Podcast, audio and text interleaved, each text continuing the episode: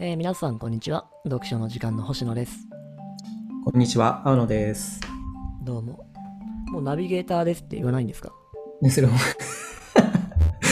星野さんが言わないんでね。な ナビゲーター。いや、いいですよ、ナビゲーターでも。ナビゲーター。うんまあ、はい言わないです いやまーあ前回は喋りましたねそうですね、ちょっとなかなかと。うん人申請の司法の斎藤光栄さん。はい、通やじっぱて。興味のある分野なわけよねううんん。もあるしそのちょうど世代的にも経験値的にもうん。なんかねいろいろとこうできることのあるタイミングだとも思うんですよ。ほうほうほうできることね。そうそう。ね、じゃあ次は一体どんな世界とか社会とかつながり方とか、うん自分のこのね、えースタンスっていうものを求めて動いていこうかっていうことを、うん多分考えてるじタイミングでしょ我々確かに。そうですね、まさに。この生きるために必死っていうところでも、まあうんそこまでなくさうん。例えば稼ごうと思ったら稼ぐ方にシフトすることもできるうし、んうんうんでも、えーもうちょっと違う方にもシフトすることもできるし、うん。そうですね。うんなのでいいタイミングで今チャレンジを検討できるうん。だからこそそのワーカーズコープ的なねワーカーズ、えーコレクティブ的なコレねク、ティブうんえーそのあり方に興味を持つんだともうん。思うところなんですけど、うんうんで多分ねこういうことを考えてる人たちってめっちゃくちゃいる気がする俺は、めちゃくちゃいますよ絶対、ねうんでもいいる形が見えないしいい事例もないから今一つうん一歩を踏み出せていないんだけれども、そううん、これをいいいいというか、まあ、ある程度手応えのあるうん実績が作れれば、道がね一気にできますよ。うんそういう生き方したい人ってむちゃくちゃいると思うんですよね、本当にええだからこのうん本もね、45万部売れたってまあそういうことだと思うんですよねあそうそうそうそうそうそうそうんうん、う、うんううんんでもどうぞいや周りってどうなのかなって思って青野さん、周り、うんああはあはあ例えば奥様はとかさ、うんうんうん、昔の同僚さんたちはとかさ、うんうんうん、どんな感じなんです、どうなんですかねまあ妻なんかはまあ結構近しいうん、感じかなむしろ妻なんか20年前からそういう言い方したいって言ってたのにごめんなさい、うんこれ僕の責任なんですけど僕がそはのい資本主義的な考えでこうね、いやうんそんなんじゃ無理っしょ稼がなきゃダメだよっていうことでちょっとこう迷走しちゃったんで、うんううんん、そうですね妻なんかは逆に先進的かもしれないですねそういう意味では。うんうんうん、でもなんかねそのやっぱり男の人女の人の、えー文化的な役割意識の差でさ、うんうん、さっきのワーカーズコレクティブの女性が65%っていう話をされてたけどそっちに触れやすい感覚はあるとは思うんですよね。まあ、そうですね。そうですねなので一度こう一周回ったタイミングの今だとすごいこう合致して一緒に動いていけたりすることは多いんじゃないかなって、そうですね。うんうん、思うところで例えばねうちの妻なんかもねあの農家さんのお手伝いによく行ってるんですようんうんおで手伝い有機農業なんかをしてる人たちのところに行ってうん学びながら手伝ったりとかしてて、えー、すごい。うで課題も感じててさ有機農業ってやっぱすっげえ手がかかる、ーん。でも都会にいながらにして有機農業の作物をゲットしようとすると超高くてさ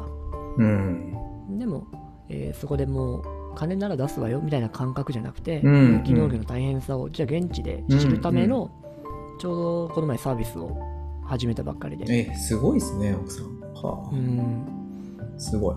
でもなんかそういう動きをしていくとやっぱり手応えもあるし、うん、こうなんか手応えのある生き方を求めて挑戦してる人たちと直接触れ合うことでね、うん感じるものとかも上がるだろうしで、うん自分の良かっていうものがそういう人たちの助けになるっていううん充実感なんかも得られていくだろうしとか、こういう動きがね結構周りではコツコツポツポツと増えてきてる感じがうんうんうんうんなあるるほのどねで、はいはいはいうんここに新しい生き方のバランスは生まれていくだろうなって思ってる。ありそうですねううん、すごいな奥さんもすごいですねいろいろやられててすごい人なんですよね。 なんでそんな客観的な。客観的に、いやー、うんすごいな。いやちょうどこの収録中もね農家さんのとこに手伝いに行ってるしねあ、本当ですか。うんえー、すごい。いやー、教わること多いな。すごいですね。なんでそんなできるんだろう。そうなんかちょうどねそのあたりの話をしてたんですよ今朝ほうほうほうほう。えっ、とね今朝話をしてた話題が自分の人生の中でやんなきゃいけないことうん。これに対する焦りってうん、何に対してどの程度あるみたいな話をちょうどしてたんですよね、おおすごい、朝からすごい聞きたいですうね。ん、例えばなんか自分としてねこっち側自分側俺側うん、うん、でいくと、えーまず結婚できたことにある焦りからの解放うん。 いやこれなんかね本当もうあったんですよ結婚できてない時あっ期たんです青野さんなんか結婚早かったでしょ、早かったですね。28とか9。ね俺なんか結婚が30後半だからさはい。だからその10年間ぐらいは意外と焦りとともに生きてたへ人生で、ー結婚しちゃうともう例えばさ異性を見てフリーの異性とかを見て、うんうんえーまあ普通にフラットに扱えるわけじゃないですかコミュニケーションができるわけじゃないうん。うですんうか、んうん。でも結婚してない時っていうのはうん、全員を対象として見なきゃいけないみたいななるほどね。 変な話だよはいはいはい。変な話なんだ例けえどばね。うん、でこれって意外と焦りなんですよ例えば、えーはあ休日何もない予定がない日うにんうんうん自分で自分を責めなきゃいけないわけですようん。あもうちょっと出会いのある場所に行かなくていいのとかさ、あ。はいはいはいはうい。ん、例えばなんか可能性がありそうな子にお誘いしなくていいのとかっていうまあ でもそ笑ういなん事ですよねを。しちゃうけど今だとねでもそうですよね。そうですよね。そうそうそうそう、うんまあでもその焦りからは一旦こうね今は解放されていてこれがめちゃくちゃ楽なんですよおはい楽重荷が一個下ろせたっていう感ーうじ、ーん。で他にもなんか会社作ってさ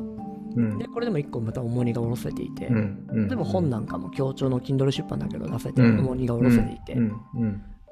で重荷がいろいろと下ろせてる状態なわけです今うん。うん焦りがだいぶ少なくなっているいいじゃないですか。でそういう話をしてたら妻の方ではいや実は私はえー何かしらそこそこの大きさの事業を立ち上げられないとうん。プレッシャーがかかっているまんまだって話をしてい てえでその方向性としてなはるこのね農業とか食とかー、あの分野だったんですって、あ、なるほどね。でもそれは素晴らしいですね、そこにやっぱり。うん、衣食住基本ですからね、やっぱり。うんう一ん。体でもこの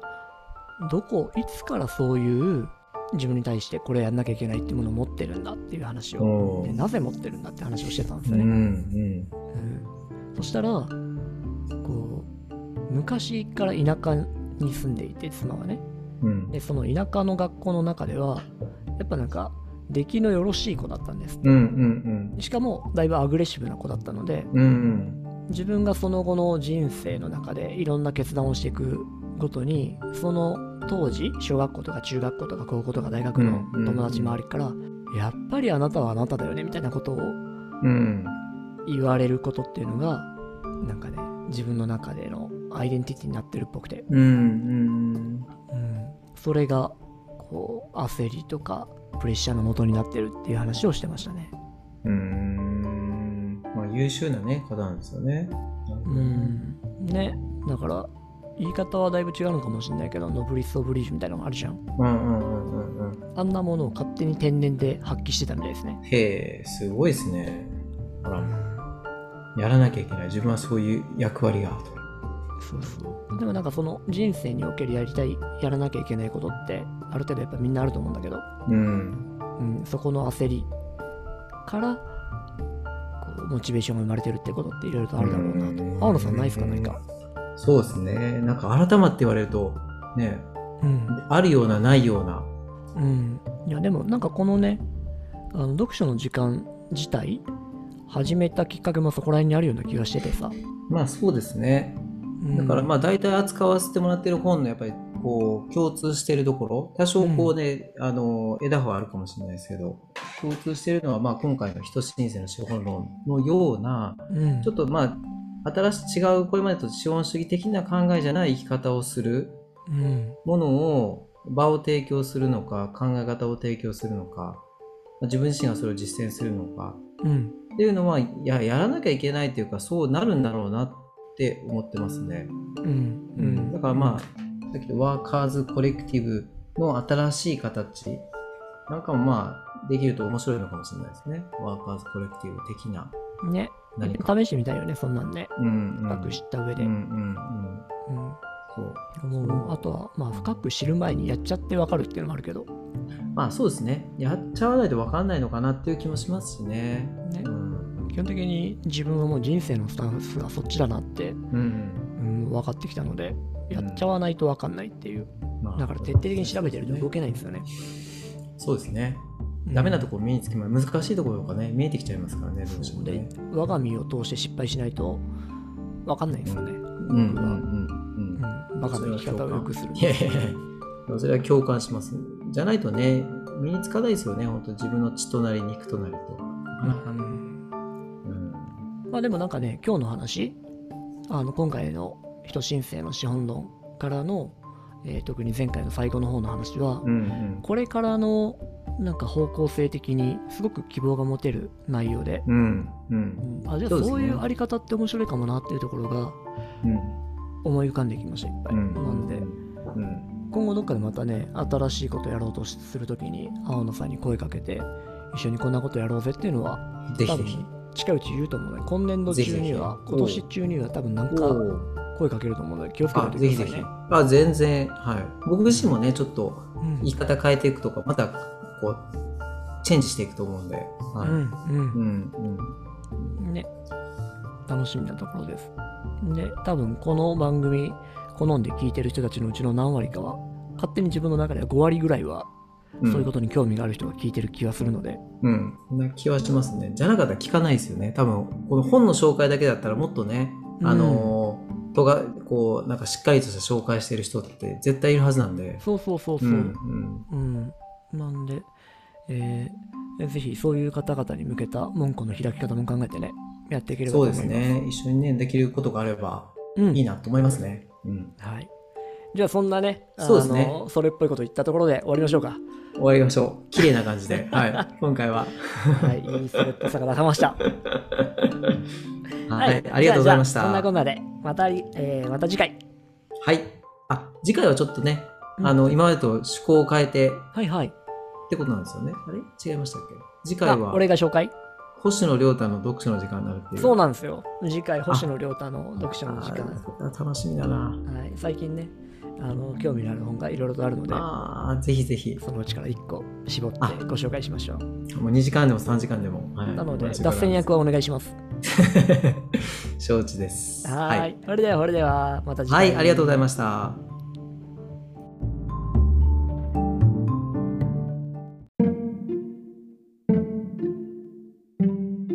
阿波野智樹の読書の時間、お聞きいただきありがとうございます。今後は Twitter やブログなどでも情報を発信していきますので、ご意見、ご要望などございましたら、DM、メッセージいただければと思っております。